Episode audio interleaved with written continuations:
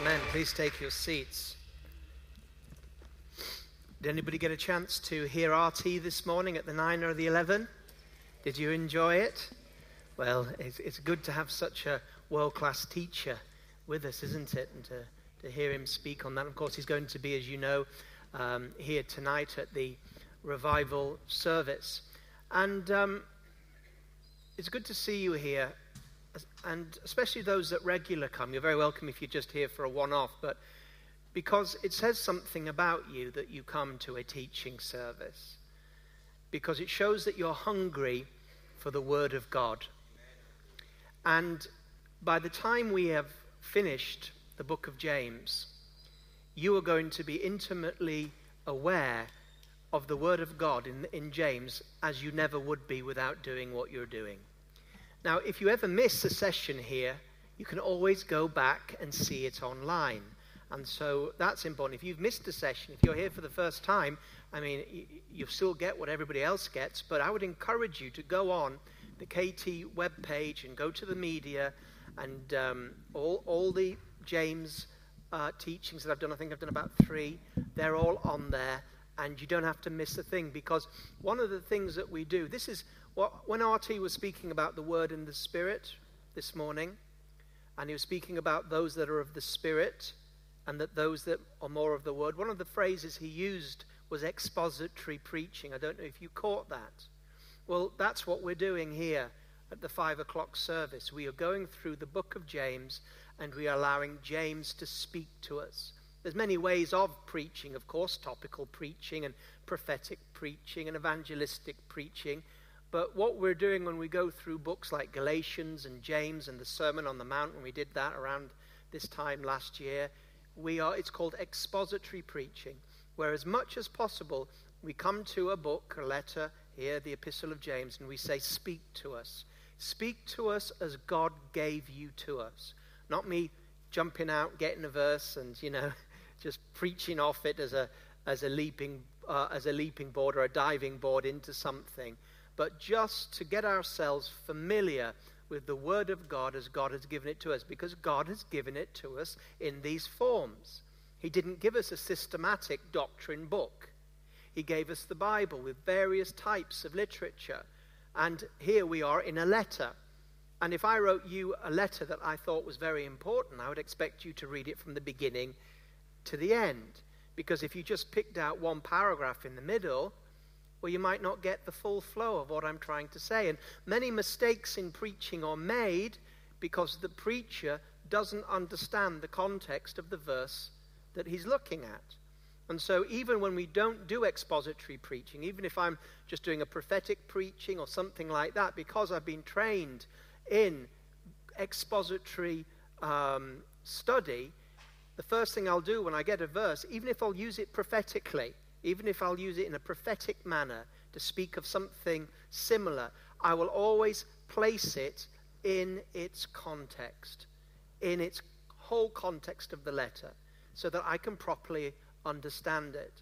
And so we are going through the Epistle of James, and um, we will see as we get into chapter 2, which will be a few weeks yet, how people have radically misunderstood the epistle of James, to think that James is saying that you can't be saved unless you have accompanying works.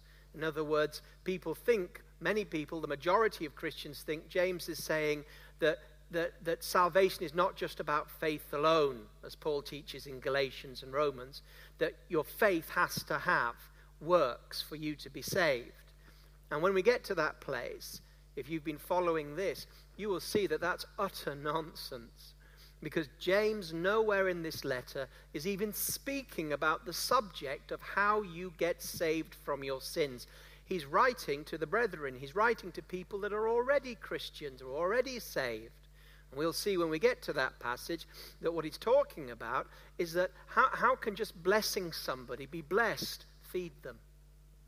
How can saying, be clothed in the name of Jesus, clothe somebody? How can that save a man from cold? How can that save a woman from hunger?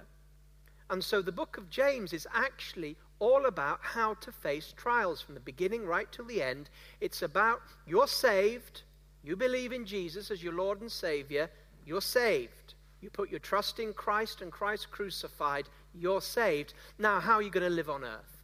How are you going to deal with the tests, the trials, and the mountains that you may face?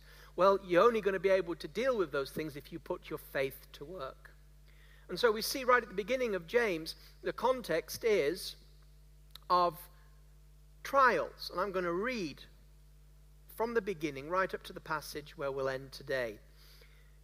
James, bond, James chapter 1. James, a bondservant of God and of the Lord Jesus Christ, to the twelve tribes which are scattered abroad.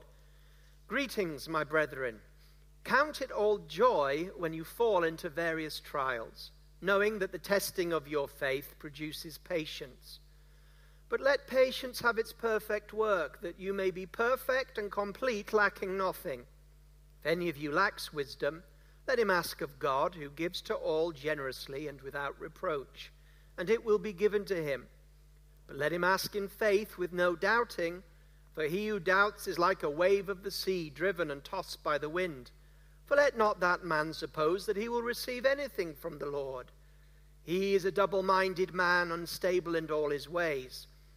Let the lowly brother glory in his exaltation, but the rich in his humiliation, because as a flower of the field he will pass away. For no sooner has the sun risen with a burning heat than it withers the grass, its flower falls, and its beautiful appearance perishes. So the rich man will also fade away in his pursuits. But blessed is the man who endures temptation, for when he has been approved, he will receive the crown of life which the Lord has promised to those who love him. Let no one say when he's tempted, I'm tempted by God, for God cannot be tempted by evil, nor does he himself tempt anyone. But each one is tempted when he is drawn away by his own desires and enticed. Then, when desire has conceived, it gives birth to sin. And sin, when it's fully grown, brings forth death. Do not be deceived, my beloved, beloved brethren. Every good gift and every perfect gift is from above and comes down from the Father of lights, with whom there is no variation or shadow of turning. Of his own will he brought us forth by the word of truth, that we might be a kind of firstfruits of his creatures. Last week, we looked at the verses 9, 10, and 11. And uh, we've gone through, we've seen that James is saying, look, consider it or count it all joy when you fall into various trials. He didn't necessarily say that you'd be happy and joyful, but he said, consider it, count it as all joy, because God has a purpose in it. And that the trial, which will test your faith, will produce patience or the word endurance. And then when God says that the time of trial is finished, you will be mature. That's what the word perfect means, lacking nothing. We looked in some of the sessions about when you face a trial, the biggest need is wisdom. Have you ever had a situation or a trial or a circumstance come to you out of the blue? And the, the big difficulty is panic, isn't it? I don't know what to do. I, I don't know what I should do, should say shouldn't say, shouldn't do. I, I don't know what to do. There's nothing worse than being in a situation and you just don't know how to react. You don't know how to respond. You don't know how to act. You don't know what to say or what not to say. You just, that, that is the worst part of a trial, the helplessness as you face it. But thank God, God says, Come to Him. Come to Him. And Ask him for wisdom. That is wisdom. That is practical wisdom. Wisdom to know what to do and what not to do, what to say and what not to say. And he promises that he will give it to you. Isn't that wonderful? Nothing can happen to you that, that God won't give you wisdom for. We looked at how God can give us wisdom in different ways for different circumstances, and how sometimes God doesn't even give you wisdom until the point you need it. You might be going into a really important meeting and you've been saying, God, I don't know how to deal with this meeting, and I, have been asking you for wisdom, and you haven't given me any clue. But the fact that you've asked him, you believe that he's going to give you wisdom, means that the moment you go into that meeting, you will have the wisdom to deal with it. Uh, but the Bible says, but don't doubt. This is the big thing. To be able to trust God The Christian life is all about trust issues, trusting God. And whatever test comes, you have to know that God is the Lord of the trial. He knows when it begins, when it's in the middle, when it's the end, and all He's seeking for you to do is to trust Him and to walk in integrity because whenever you get through the trial, as we'll see today, a blessing comes. After speaking about this, James immediately speaks about the trials that can face two opposite times, types of people. We looked at this last week. And he says the poor, and this is really the destitute in, in society. He says that they should glory in their honor. Um, because, why? Because a poor person has got no option but to trust God. And we looked at that, didn't we? Often, when someone's rich, they lean on their riches. But a poor person hasn't got any choice but to believe God. And God says that's a good spiritual place to be in. Blessed are the poor in spirit, for theirs is the kingdom of God. So the poor person, not that God is saying remain poor, or, or, that being poor is that we shouldn't help the poor or that we shouldn't help people to get out of poverty. He's just saying that they're in a spiritual position of having to trust God, and that's a good place. He then goes and speaks on about the rich and says that the rich, the rich should be on his face thanking God that he's saved because the gospel's not really for the rich. Jesus says, The Spirit of the Lord has anointed me to preach the gospel to the poor the poor. Not many of us are chosen, Paul says, rich or great in this world, but it seems like God has chosen the poor, the humiliated, the things that are base, the things that the world doesn't care about. That's who the gospel is for. So when somebody is rich gets saved, um, it, the gospel wasn't really designed for them. They should just be pleased that they're there, James is saying. And that they should see that the wealth and their position that comes with the the, the finances, they should humble themselves, which is usually the opposite thing that a rich person does. And we spoke about that in detail last week. So now we're moving to verse 12. And this is where we're breaking new ground. Now, we're looking at verse 12, and we'll probably go right through to where I finished uh, at verse 18. And in this section, and the title of today really is this Don't let your trial become a temptation. Don't let your trial become a temptation. We're going to look in this section about how Christians respond to external trials, whether they respond to them correctly or incorrectly, where they become a temptation. Now, blessed is the man who endures temptation. Can you see that in verse 12? Yeah? You in verse 12? You got your Bibles out? This is a Bible teaching class. All Bibles will be expected. And, and uh, try and bring in a paper version, please. Call me old fashioned, but I like to see people. That's right. I won't ask you to hold up your Bibles in case you start holding up phones and iPads, but get yourself a good old fashioned bound Bible, at least for these services. so, Blessed is the man when he endures temptation. Do you know that word? How many have got temptation in their version? Has anybody got anything else? You've got trial in your version. What version have you got? What's it, what's it called? The, the NIV says trial. Well, the word is trial, and this is something, the first point I want to make. In the Greek, James was written in Greek. The New Testament was originally written in Greek. And in the Greek, there is only one word. It's peirasmos. And that word peirasmos can mean test trial, or it can mean temptation. It's one word. So the word here, blessed is the man who endures temptation, that word temptation is trial. It's the same word used in verse 2 when it says, Count it all joy when you fall into various trials. So in verse 2, you could read it, My brethren, count it all joy that you fall into various trials or fall into various temptations.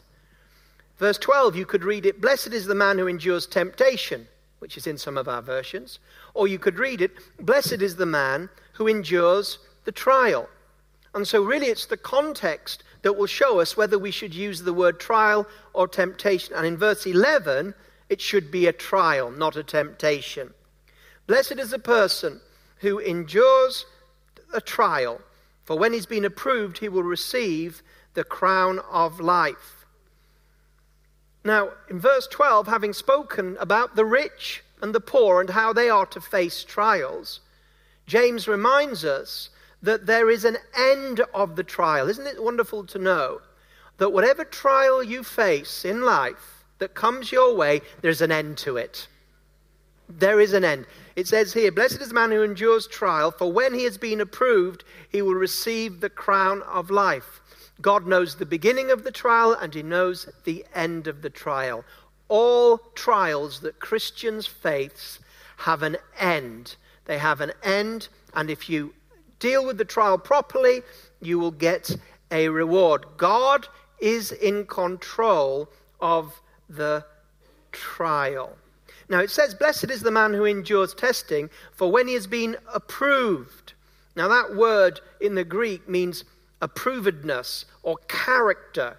So, in other words, God, when you're going through diverse trials, whatever it is, God is watching to see how your character is developing in that trial. The most important thing about facing a trial is what's going on on the inside of you. That's what God's looking at more than anything. We're trying to get out of the trial. That's what we think, I just got to get out of here as quick as possible. But God, who knows the timing of the trial, is not thinking like that. God is looking and seeing what's happening, the testing of your faith, producing endurance, but let patience have its work. In other words, don't try and shortcut what God is doing Something's going on on the inside of you, and that's what God is looking. And when you've been approved, when that character, then the trial will end. God will not put you through the trial just for the sake of it. And we're going to come to that because sometimes people blame God for trials. And we're going to come and, and, and we'll see that James says, don't do that. That's one of the reactions that we can have. God is working something. So, whatever you're going through, whatever difficulties or problems, uh, and you're working your way through them, God is at work inside you. And when the time is right, when the job's been done in you, that's the goal, is maturity in you. That's the goal. When that time, when that maturity has come, then God will deliver you from the trial. The only time when that doesn't take place is if you fail the trial. Sometimes you can fail the trial and God will say, Well, I'll just stop it now. But He'll come back to deal with the same issues in a different way in a different trial later. Do you hear what I'm saying? God wants us to develop. He doesn't want us to be like the children of Israel, just went round in circles in the wilderness, facing the same thing. They never grew. God wanted them to go into the promised land and face different enemies and different situations so that they could grow strong and learn about God, learn about themselves, and glorify. So, God's trial, if we walk in integrity in God's trial, God will do the maturing work in our lives and He will bring it to an end when, he, when the job's being done. But we can shortcut the trial through not believing God, through using um, worldly ways of dealing with situations, or just through fainting in the trial. You just faint, and God says, Oh, he's fainted again. All right, turn the trial off. Come on, up you get. Here, have a glass of water. All right, take it easy, give you a break, but when you get stronger again, maybe a different trial, but with the same purpose, because you've got to grow in this area. So don't run away from the trial. Count it all joy. Consider it joy. Because if you don't go through it now, you'll have to go through it again later. Maybe not the same trial, a different trial, but with the same purpose. Sooner we learn that, my friends, the better it's going to be for all of us. Because when you've been approved, and that character, that's what the word dokimos means, character. I mean, the word, Greek word for approved or approvedness or character is dokimos, Greek. And we see this word in Romans 5, verse 3 and 4. Romans 5, 3 and 4. I'll just read it to you. Paul says, And not only that, but we also glory in tribulations, knowing that tribulation produces perseverance, and perseverance, dokimos, character, approvedness. So that perfect, that per- perseverance, and that's Paul speaking. So Paul and James knew what they were talking about using the same word. Paul says, when you get that character, when you pass the character test, when it's done its job inside you, that's the goal. And when that takes place, it says that you will receive the crown of life which the Lord has promised to those who love him. What is this crown of life? Well, the first thing we see from the context is this the crown of life is the reward that comes when you go through the trial, isn't it? You go through the trial, God works on you. You trust God. You grow in God. You learn about God. You learn about yourself. You get stronger in faith, stronger in the Word. God says the trial's done its job inside you. It finishes. You get a reward. What's the reward? A crown of life. Well, what is the crown of life? Well, it certainly is not salvation. You don't get to heaven by how well you pass a test. Or else every time you face a test, your salvation would be on the line, wouldn't it? Can you imagine every time a difficulty comes and you thought, if I don't handle this difficulty right, I might go to hell? Is that the gospel? No. No, you're going to heaven because somebody else went through a trial on your behalf. Jesus suffered on the cross so that we would be saved. And so the crown of life is not going to heaven or getting saved from your sins. It can't possibly be that. If it was, we're finished. Every time a trial comes, your salvation would be, would be under attack. You might, if you don't progress through the trial, you'll go to hell. So it's not that, although some people believe it's that. Now, one of the keys is the word crown. The word crown in the Greek is Stephanon. Stephanon. Anyone called Stephen here? Got any Stephens? Crown. This is you. In the Greek, you're a crown. You were well named. Stephen, it's a crown, but it's not a crown like you might be immediately thinking, like a king's crown. This is talking about a laurel wreath. In other words, when uh, somebody won athletics or when they did the ancient Olympics, they wouldn't get gold, silver medals. Only the winner would get the crown, and it would be a laurel. It would be a crown, a beautiful crown of rich leaves that they would wear. Sometimes you see this in old fashioned films about Rome. And that's the crown. It's the victory crown, it's the winner's crown. Today, we'd call it the winner's medal, we'd call it the gold medal. So, what Paul is saying, what James is saying, sorry, is that when you've gone through the trial, God's going to crown you. You're going to get your gold medal. And I believe that every test and trial of life that we face is like running in the Olympics, 100 meters, or sometimes it might feel more like a marathon. Depends on how long the trial is. I'm sure it can be 100 meters, or it could be a marathon, depending on God. He knows the beginning of the trial, but He knows the end of the trial because He's Lord of the trial. But as we'll see, we don't blame Him because of that. So, whatever you're facing, there is a crown of glory a crown of life that God is going to give you at the end of it. And this is a reward. For every test or race, there is a gold medal to receive at the end. There is a well done. Now, this crown, I'm sure it is to do with future rewards in heaven. Uh, because when we go to heaven, we'll go to heaven by the blood of Jesus. But the superstructure, what we, how we've lived, God will give us a reward or not. 1 Corinthians chapter 3 speaks about the foundation that is Christ Jesus. That's salvation. But some people build with gold and precious jewels, they're disciples. Others with straw and useless things, they're not disciples, they're backslidden. And when the day comes when both those people are in heaven, they'll both be saved, but the one who did nothing for God, just his life was useless, straw, hay, that person will be saved by fire. He will not receive a blessing or a reward. But the other person that's a disciple that has gone through the trials, as God wants them to do, and has built character, they will receive a reward. And I believe the crown of life is part of that. But also, God rewards us here on earth. And the reward is internal and sometimes external. When you go through a test, sometimes you can say to yourself, wow, you can hear the Holy Spirit saying, well done. I'm so pleased I was, I'm so pleased I dealt with that in a godly way. Have you ever been in a situation where you've been tempted to deal with it not in a godly way? And, and yet you went God's way. You refused. You said, whatever happens, I'm going I'm going to do it the way God would want me to do it. And you get through it, and at the end, you go, you feel the, the congratulations of the Holy Spirit. And you said, Do you know, I'm so glad I was so close to letting anger or manipulation or, you know, or, or to stab that person in the back or to do violence to them, you know, in whatever way that might be. But I didn't. I went God's way.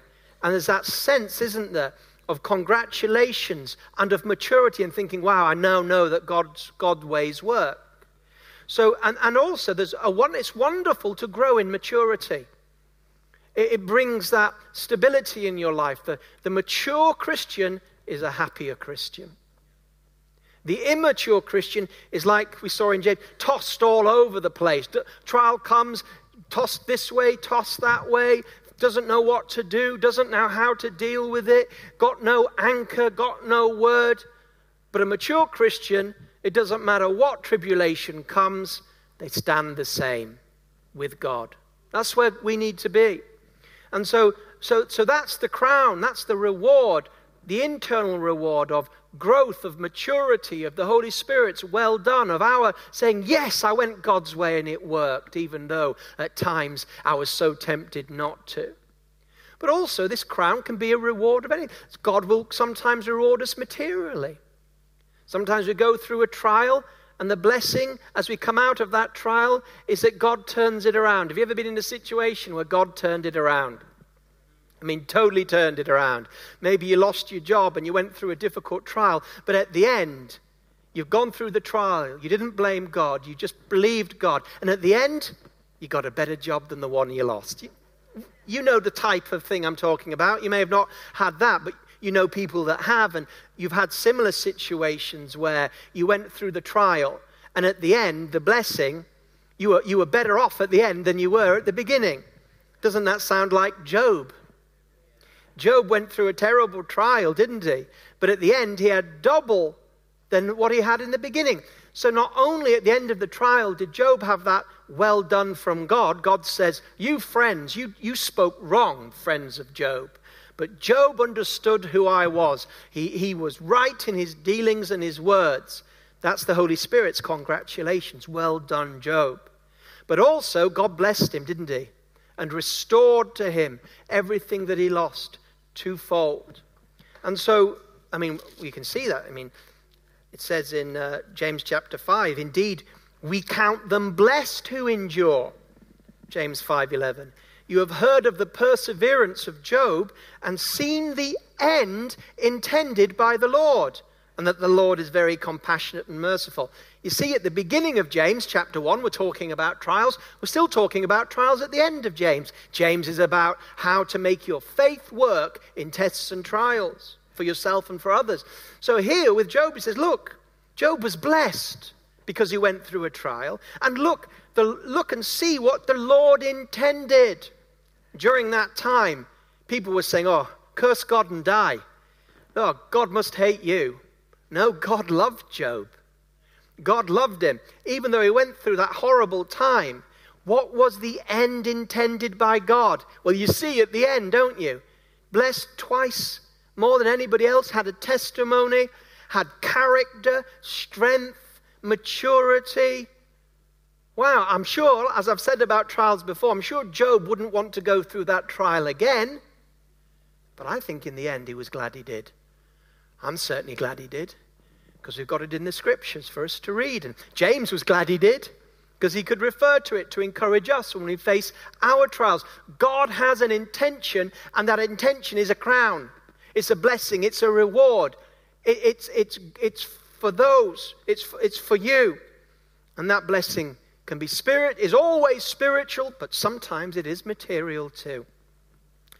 So, the crown of life, which the Lord has promised to those who love Him. That's the next thing I want to say. You know, you find out how much you really love the Lord when you face a test or trial.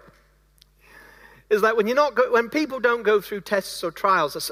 I've used the analogy of some, you know, Christian person or f- family that move out of the city into a nice thatched cottage in the countryside and remove themselves as far as possible for anything that could be a trial. And you meet them on Sunday at church in the village, and they all seem so nice and such wonderful Christians. Yes, but they're not under a trial. And then you turn up at Kensington Temple in Notting Hill Gate, right in the middle of London, and um, you know you're probably sitting next to a trial right now. Someone going through a trial is what I mean. I mean, we have, we have all types of people come to KT. All types, going through all types of things. People in KT are people under pressure because the Lord loves us. We're under pressure, and sometimes we don't deal with the pressures like we should. I've heard people complain about KT people. Well, you go under the pressure the spiritual pressure and the pressures that KT people go under. And when you go under their pressure, then you can talk. Meanwhile, go back to your little village church in the countryside and shut up.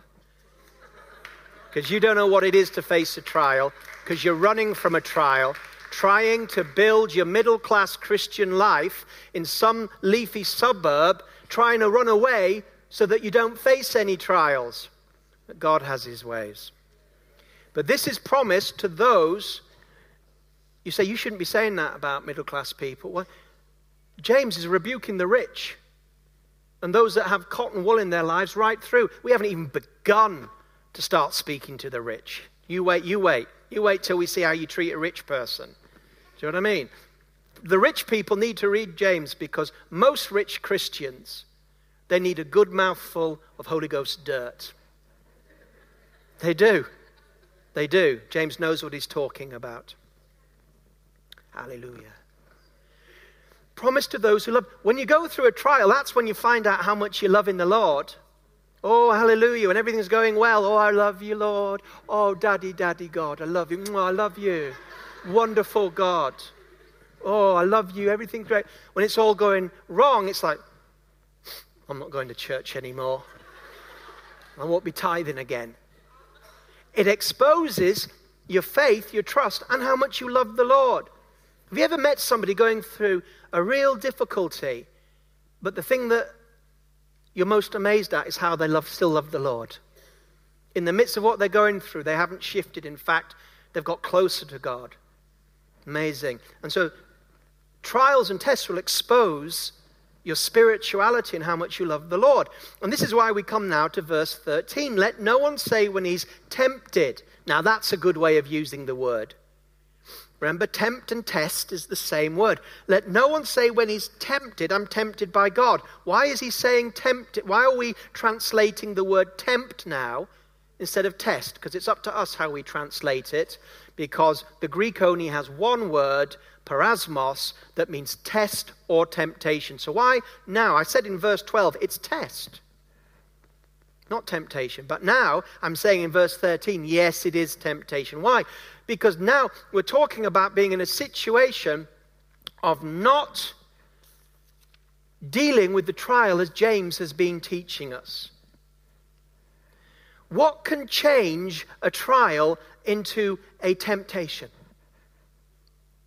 Because trials will come, but trials can be turned into a temptation.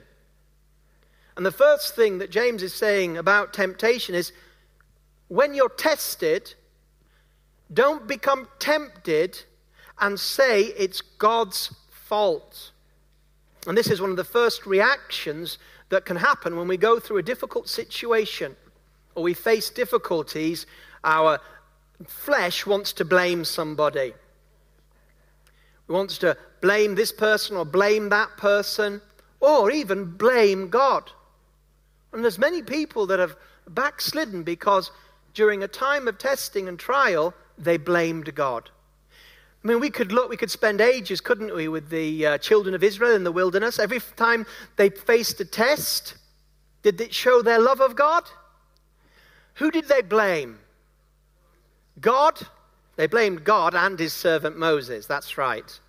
So, you know, they, they go out and they're, they're there at the sea, and it's like, oh, great. We come all this way, and now we've got this sea in front of us. We're going to die. They didn't believe the God, they failed the test. They get over there and they say, We're so thirsty, we're all going to die. Oh, God brought us out into the wilderness so we could die of thirst. And they blamed God and they failed the test. And then when they came to the waters, they went, Eh, the water is poisoned, it's bitter. What sort of God takes us out into this place? And, and, and what a cruel God He is. That not, He doesn't just not give us water. No, this God is so cruel, He gives us water that we can't drink. And they failed the test. And God healed the water. Then He's like, Oh, we, we got no food. And they failed the test. And manna came, and God said, I'll give you enough each day. They thought, No, He won't. Save it. Turned into maggots the next day. They failed the test. Then they started complaining about manna. I want a McDonald's. I want a KFC. I don't want bread. So God, so they failed the test, and God gave them quail. I mean, they failed the test. And then I could go on and on and on. And then God says, Here, the land I've shown you. And out of the spies that came, the majority, all, but two came back and said, No way. Can't do it. We'll get slaughtered. And they failed the test. But you read the book of Joshua and see how many times they passed the test. You see what I'm saying? And so the problem with the children of Israel is a problem that we face today is that we immediately blame God. And people do. How could God ever allow that to happen to me or to somebody else? How could you do that? How could you let it happen? How could you not intervene? And we begin to blame God. I know one woman. She was at Kensington Temple many, many, many, many years ago. And she was an incredible evangelist. I mean, she'd come out of a drug situation where she was selling drugs, got radically saved, and she was, I mean, she was an evangelist of evangelists. Incredible anointing. But then what happened is she went through some very difficult, very difficult medical situations with her back. And as she was going through these back conditions, I, I, think she still has them today, although not as bad as they, she blamed God for it. She blamed God for it. How could you do this to me? And to this day, she's not restored to the Lord. Because when she faced this test or this trial, she blamed God. And some of, I can feel already in some of your minds, yeah, but God let it happen. I can feel that. I can feel it in some people's minds. You see, this is why James has to speak into this situation.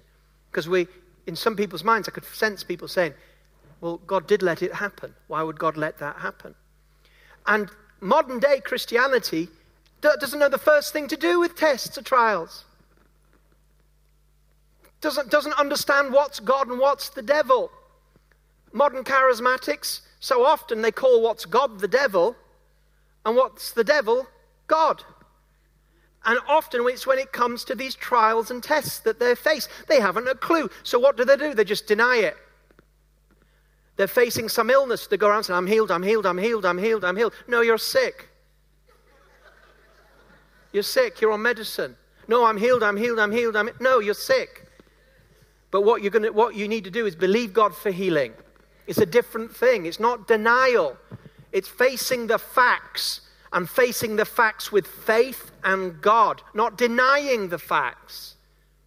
Let no one say when he's tested, I'm tempted by God, for God cannot be tempted by evil, nor does he tempt anyone. I mean, Job, I use him again, isn't he a wonderful example of this? Whose fault was it that all these things happened to Job? Who, who, who did evil to Job? Who was it? Satan. Satan. God didn't do that. Satan did it. But what did God do? Yes, he allowed it to take place. But it's very different. He allowed it to take place. But we just read at the end of James that it, God had good intentions, didn't he? To bless him. The devil wanted to destroy him. And even in the test with Job, which is one of the best tests to look at, because thank God none of us will go through what Job went. That's why it's a good to see. It's like that's, that's the worst it can get almost. And God's, and the devil's seeking how far he can go, and God says, You can do that, that, and the other. You can do that, that, and the other, but you can't have his life. God sets the limit of the trial, the test. Don't, don't think, oh no, something's happening and it's out of control. God's in control. But the devil or other people, wicked people, are attacking and destroying. And where's God? Don't worry, God's in control. He said, This far, but no further. Read the book of Acts. The book of Acts, often what takes place is unleashed against God's people, the enemy, persecutions. Paul was stoned to an inch of his life, but he still lived. Why? God set the boundary of the test. So, whatever you face, even if it's the enemy, if it's the full forces of hell against you, it's not God, it's hell against you. But know that God is still Lord of the trial, and that even when the enemy is attacking you, when all evil is, is, is launched against you, God is still Lord of the trial. He knows the boundaries, and He even is going to get blessing for you at the end. Consider it all joy. So, a lot of this is, is the right awareness of what we're facing. How many of you have gone through a difficult time? You'd never want to go through it again, but blessing was at the end of it. I can think of a number of things, many things in my life that I've gone through, and sure you can, and maybe you should. I would never want to go through those times again. Never want to go through those tests again. The enemy tried to take me out, the enemy tried to destroy. But God set the test, and I've come through, and the blessing and the crown has been there. Not that I faced every trial perfectly, on the contrary, but thank God He's a God of grace. And although I've never want to go through them again, I'm glad I've gone through them because of the blessing and the maturity and the strength that came. So we don't blame God. Job's friends blamed God. Job's wife told Job and tempted him and said, curse God and die. And he refused to. You see, in every trial, there is also a temptation. There is also a temptation to evil. And verse 14 God does not tempt anyone, but each one is tempted when he's drawn away by his own desires and enticed. You see, maybe this will help some of you understand the temptation of Jesus. Or should we use the other way of translating the word temptation? to testing of Jesus. You see, Jesus, he wasn't tempted internally because he had no evil lusts. All right? So when we say Jesus was tempted, and we read this passage, some people say, What? So Jesus was tempted because he was lusting inside for wealth or whatever it is, and Jesus had evil thoughts? No. No, no, no. He, he, had, he, he was pure, sinless, but he was tested on the outside. And so, what we find is that we'll be tested with external things. Situations will arise, and that's the test, that's the trial, that's outside. But also, what will happen is on the inside, temptations will come to do the wrong thing to deal with the trial that we're under. To, to not go God's way. Later on in James, we're going to look at wisdom. And there's a wisdom that comes from above that is kind, peaceable, spiritual. But there's a wisdom that comes from below that is sensual, demonic, manipulating. It's like the fruit of the Spirit is ready to come out of us during a trial, but so is the flesh. And the temptation is to go the flesh way to go the flesh way, to blame God instead of loving God in the trial and trusting God in the trial, to blame others. You see, whenever you face a difficulty, now I'm not talking about necessarily massive, huge, big life, you know, threatening trials. I'm talking about the trial that we'll all face tomorrow. It could be a little thing, it could be a moment, it could be a, an annoying boss. Won't be me. I don't have an, I don't face that. But you may have an annoying boss or somebody, you know, you, or tomorrow, just a little thing might, might, be, might be an annoying thing. Somebody might push their way in front of you in the queue. Do you hear what I'm saying? These can all be tests. So I'd hate it if you think that when I speak about tests and trials, you know, I'm talking about something so massive and huge and great that's going to come into your life and you're already in fear instead of considering it joy. Oh my God, what's he going to let happen to me? I'm talking about sometimes it's the little tests, the little tests that God wants to see, the little trials, your reactions, your responses. What, what, you, what you can do for harm or what you can do for good. And sometimes that is just doing nothing. So, in a trial or a test or a situation that you face, there are two ways of handling it. The first is to persevere, to trust God, to ask for wisdom, to mature, and to get a crown of blessing at the end, to get the gold medal. To trust, to persevere, to ask for wisdom, to go God's way and mature, and then get the gold medal at the end, the blessing, spiritual, material. That's the first way to deal with that situation. The second way is to let temptation come, to blame God and get angry at God, or to blame others, and then to be tempted to deal with the situation in a carnal, fleshly manner. And when it speaks about how these desires, it's enticement, and it and it gives us the reproductive cycle of sin.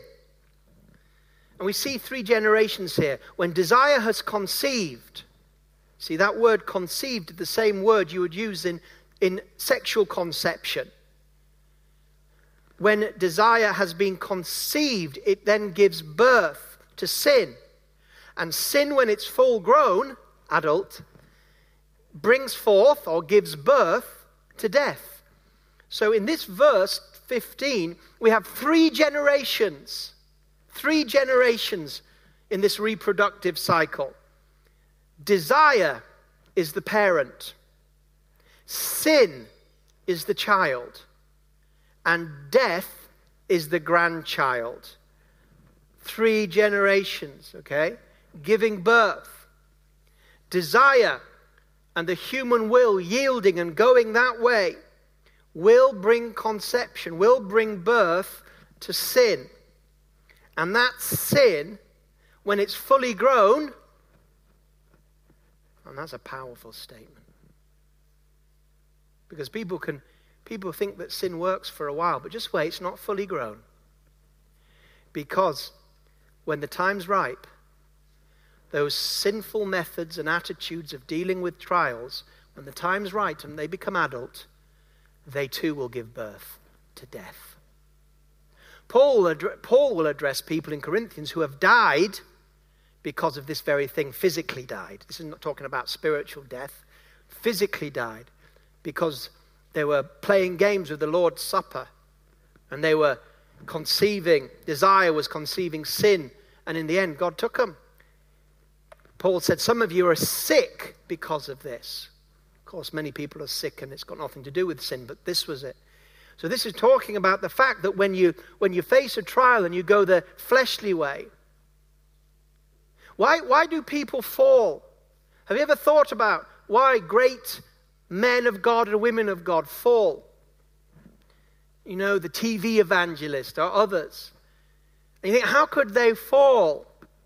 Well, because when they faced the tests, usually it's not just one, but when they faced the tests, they got used to not doing it God's way with patience, wisdom, kindness, love, all those principles. But what happened was they began to deal with some of the great tests that they faced in ministry by doing it the other way fleshly manipulation, anger, all the, all the other ways, trying to cut short the trial. Trying to get rid of the trial, not asking for wisdom, leaning on their own strength, and then being enticed to the, to the evil manner of dealing with things. They thought they were just dealing with situations like anybody in business would deal thing, with things. That anybody with a big company, now a big church, that's how they deal with people. That's how they deal with employers. That's how they deal with finances. That's how they deal when the difficulties come. So they begin to apply the methods of the world to the tests they're facing as mighty men and women of God, and before you realize it, they're going down the wrong path and they're not maturing. There's no endurance. In fact, they become impatient with people, with situations, shortcuts, and then end up being dealt with for financial impropriety. Or they begin to blame God in a way, and this can happen. You can get in a trial and you say to yourself, I'm under so much pressure, it doesn't matter if I take a girlfriend alongside my wife. God understands hey, if you were under the pressure that I'm under, then you know, and that's how they begin to think. What is it? Instead of dealing with the trial, they blame the trial or they use the trial as a reason to act improperly. And you will find that when people are caught in sin, very often they don't actually think what they're doing is wrong. You would say, well, it's obvious it's wrong. Not to them. Why? because they've got themselves in a position where instead of dealing with the trial in a right way, they're shortcutting it. They're blaming God or blaming the situation and then using the situation as a excuse to go down an ungodly path. Are you hearing what I'm saying? So, as we draw to a close, and we'll pick this up next, next week, because what Paul is, what James is going to say now is he's going to say, wait a second, let me just reinforce how good God is. Every good gift comes from the Father of lights. He never changes. He is the full noon above you all the time. And so don't tempt God. Don't, don't say when you're tempted that it's God. No, what's happening is you are being matured. And to be refined, to be refined, your faith to be refined like gold, the dross has to be brought up. I remember one time I began to speak in tongues in a totally new way. I, I began to double, treble the time I spoke in tongues. And I thought, praise the Lord. Five o'clock service will probably treble in numbers because I'm speaking in tongues so much and releasing so much power. that Sort of thing. On the contrary, what began to happen is all these thoughts of fear and anger began to rise in me. I didn't even know they were there. I thought I, thought I was quite a nice guy, Winston, quite balanced, relaxed, easygoing, stable. I start trebling the time in tongues, and all of a sudden, stuff starts to come up anger I didn't even know I had, frustration. I, I, on my insides, I begin to get very, very sensitive over what certain people will say to me. I'm thinking, where's this coming from? Is this speaking in tongues? Maybe I should stop. I began to, but I began to realize God was doing a work in me. And I was like, God, just, just help me to deal with it internally and let nobody feel what's going on. Let, help me deal with this in a godly way. And he began to deal with that. So there was a test. That was just God. And so there I was in that situation where God was doing something in my life. These things are very important. James is extremely important, my friends. Because I tell you what, if by the end of this series we begin to live James, we won't recognize ourselves we won't recognize ourselves.